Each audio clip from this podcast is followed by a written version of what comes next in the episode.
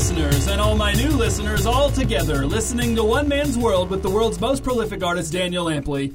Allow me to greet you, listeners. I insist that you allow me to greet you. I command it. Hello, listeners.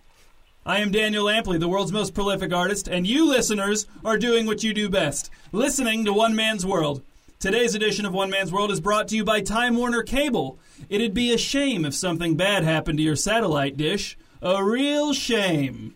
Today I am joined by two guests, one named Yesman, who is as good at listening as any of you listeners out there listening now, and one named Scott, who wouldn't know listening if it ran up and bit him repeatedly all over from head to toe until he was bleeding profusely from every part of his body. Yesman, say yes, and then as soon as he's done, Scott, you say something. Yes. Hello, listeners. It's me, Scott, and I'm back and I'm thrilled to be here. Good, Scott. You sound very upbeat today. That's good. That bodes well for today's show. Last time you got pretty withdrawn and people were worried for your well being after some of the revelations that came to light, so Oh, shut up, Daniel. Daniel, you're an idiot and your words are empty. well, Yesman, I suppose we should have known Scott's good mood was too good to be true. Here and gone in the blink of an eye, like a brief whiff of spring before it's blown away by a hot, stinking blast of wind from the accidental explosion of a factory that mass produces rotten eggs. yes, Daniel, that's it. Exactly. Actually, no, Daniel, that's not at all. My good mood is still very much present and accounted for. And might I add that I, what I can see of your shirt is laughable and your face is nauseating. Scott, what is this? An end to all civility? Is this the kind of example you want to set for our listeners? Some of which may very well be your own children. I don't know if it's possible for their esteem for you to sink any lower, but I can't imagine that hearing you be petulant and rude on the radio will improve any way. Daniel, shut up. Okay, Scott, you said you wanted to come back on the show, so you got your wish. You're back. Everything's good. Why, why are you being like this? Because, Daniel, you were right. Last time I was on the show, you were absolutely right. My life is a train wreck, and this show is all I have. But on the other hand, you're the worst artist who's ever lived, and you're a terrible person, so, you know, here we are. Shut up! So, so, so you've decided what, Scott? To just be cocky and insulting now? That's very unappealing, Scott, for everyone. Isn't this unappealing, Yesman? Uh, yes, Daniel, very, very unappealing. Shut up, Yesman! you're not you're not even useless. You're less than useless. You're anti-use. And your shirt sucks too. That's a terrible shirt. it's like Daniel's shirt, but it's more pathetic somehow. But I suppose that's all it should Fine, be. fine, Scott. If this is how you're gonna be, then I don't understand what. Daniel, shut up! I'm talking about Yes Man shirt. Scott, I can't stop you from having a terrible attitude, but you're disrupting the whole show with. Daniel, You can't shush me, Scott. Better men than you have tried to shush me and failed. Daniel, Daniel.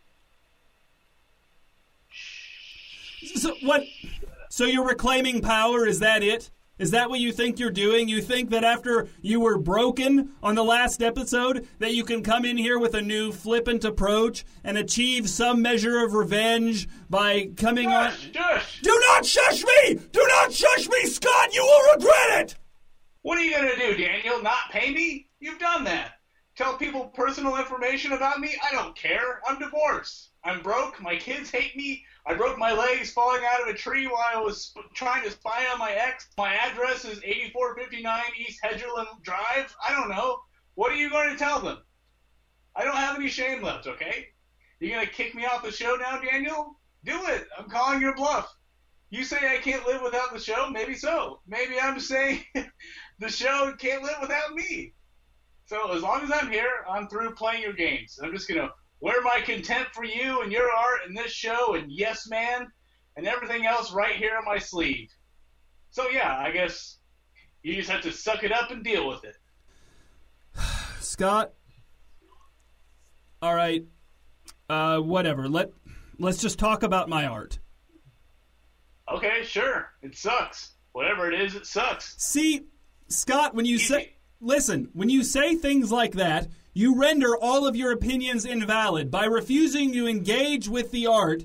Boo! Boring. Stop lecturing me and tell me what your terrible art is. I can't wait to find out how terrible it is. Just ignore him, Yesman, okay? Ignore him when he's being like this, and I'll handle him. Can, can you ignore him? Uh, yes, yes, Daniel. I, I think so. Scott, all right, listen to me. When I'm What's the art called, Daniel? What's his terrible name? I'm trying to What's tell you terrible name you came up I'm with? I'm trying to tell you, Scott, if you'd let me get a word in edgewise on my own show. Go then, talk. What's the stupid thing called? Tell me without any of your usual jabbering preamble. Okay, the art's called Found in Translation, Scott. It's about Oh, you took the word lost from the common phrase lost in translation, and you changed it to found. That's genius, Daniel. Genius. Scott. Genius. I I haven't Scott, I haven't even explained it yet. So so stop saying genius. Oh, now you don't want me to call you genius. Genius? You've been railing at me for my inability to perceive your genius for years, Daniel. And now that I'm acknowledging it, you're telling me to stop? Found in Translation is a project about the artistry that a translator, in particular me, myself, Daniel Lampley, the world's most prolific artist, what I bring to a translation of a work by another writer written in a different language. You don't know any other languages, though, Daniel. You can't translate anything. Next. No. Scott. Done. No, Scott, not next. Because although you're correct that I don't know any foreign languages, that in no way prevents me from translating literary works by Russian, German, Spanish, even Japanese writers. I, I translate all of them. Mm, no, you don't. Nope. Well, as a matter of fact, I do, Scott. I do translate literary works written in other languages into English, so you're wrong, I do.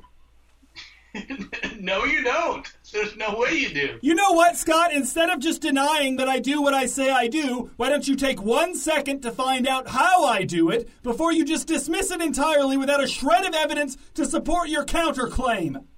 I have years of evidence to support any claim counter to whatever it is you happen to be claiming, Daniel.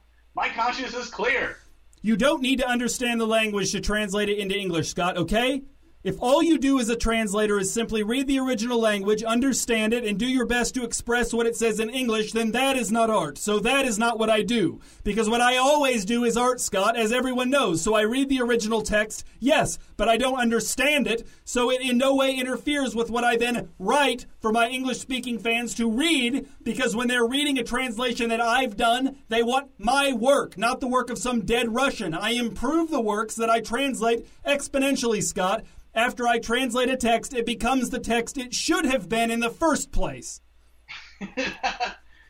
Oh, oh. Always rich, Daniel. Hilarious. Stop laughing, you hyena! You've lost your mind, Scott! Daniel, I'm fine. I appreciate your concern, though. Thank Ye- you. Yesman, do you think Scott's lost his mind? You can say no if you disagree with me. Yes, yes, Daniel. I, I do think Scott's lost his mind. I would never say say anything other than yes to you, Daniel. Never. That's beautiful, yes, man. If that's your real name, you guys deserve each other. Hey, yes, man. What if Daniel asked you if you would, uh, like, brand his initials on the small of your back? What would you say to him? Would what one word would you use to answer him? Ignore him, yes, Yesman. Scott, shut up. We're talking about found in translation, okay? You're talking about found in translation. I'm mocking you. That's the new format. There's not a There's not a new format, Scott. You know, this show used to be about my art, and not just my art either. By viewing art through the prism of my art, this show had so much to say about art. But now, despite my best efforts, this show is hardly about art at all anymore. Anyone's art. Your various tantrums and meltdowns and pleas for attention have undermined the foundation of this show, Scott, and for that I will never forgive you. Okay, I don't care. Exactly! Exactly! Exactly. Exactly. Scott, grow up. Daniel, grow up. So, so Found in Translation has been very successful so far.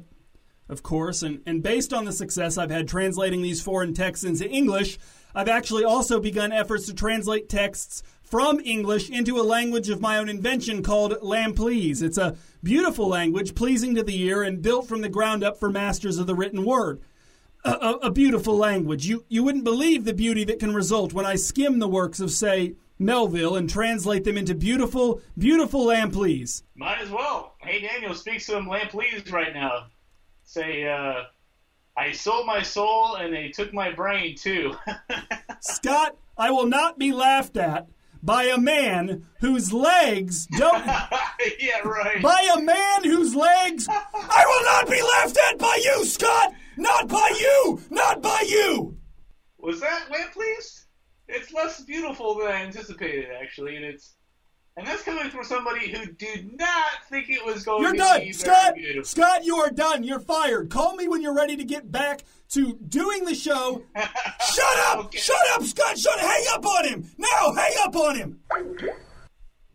I'm I'm sorry you all had to hear that shameful display by Scott. I suppose in some abstract way some might consider me partially responsible since it was I who invited him on the show, but I assure you had I known how egregiously he was going to disrespect all of us and all of art, not to mention the storied history of radio programs, I assure you I would not have let him back on the show. Unfortunately, it appears that he has begun to project his raging self hatred aggressively outward. I thought that perhaps the shocking revelations of last episode would have a positive effect on Scott, and maybe they yet will, but for now, Scott is clearly a broken man, lost in his own head.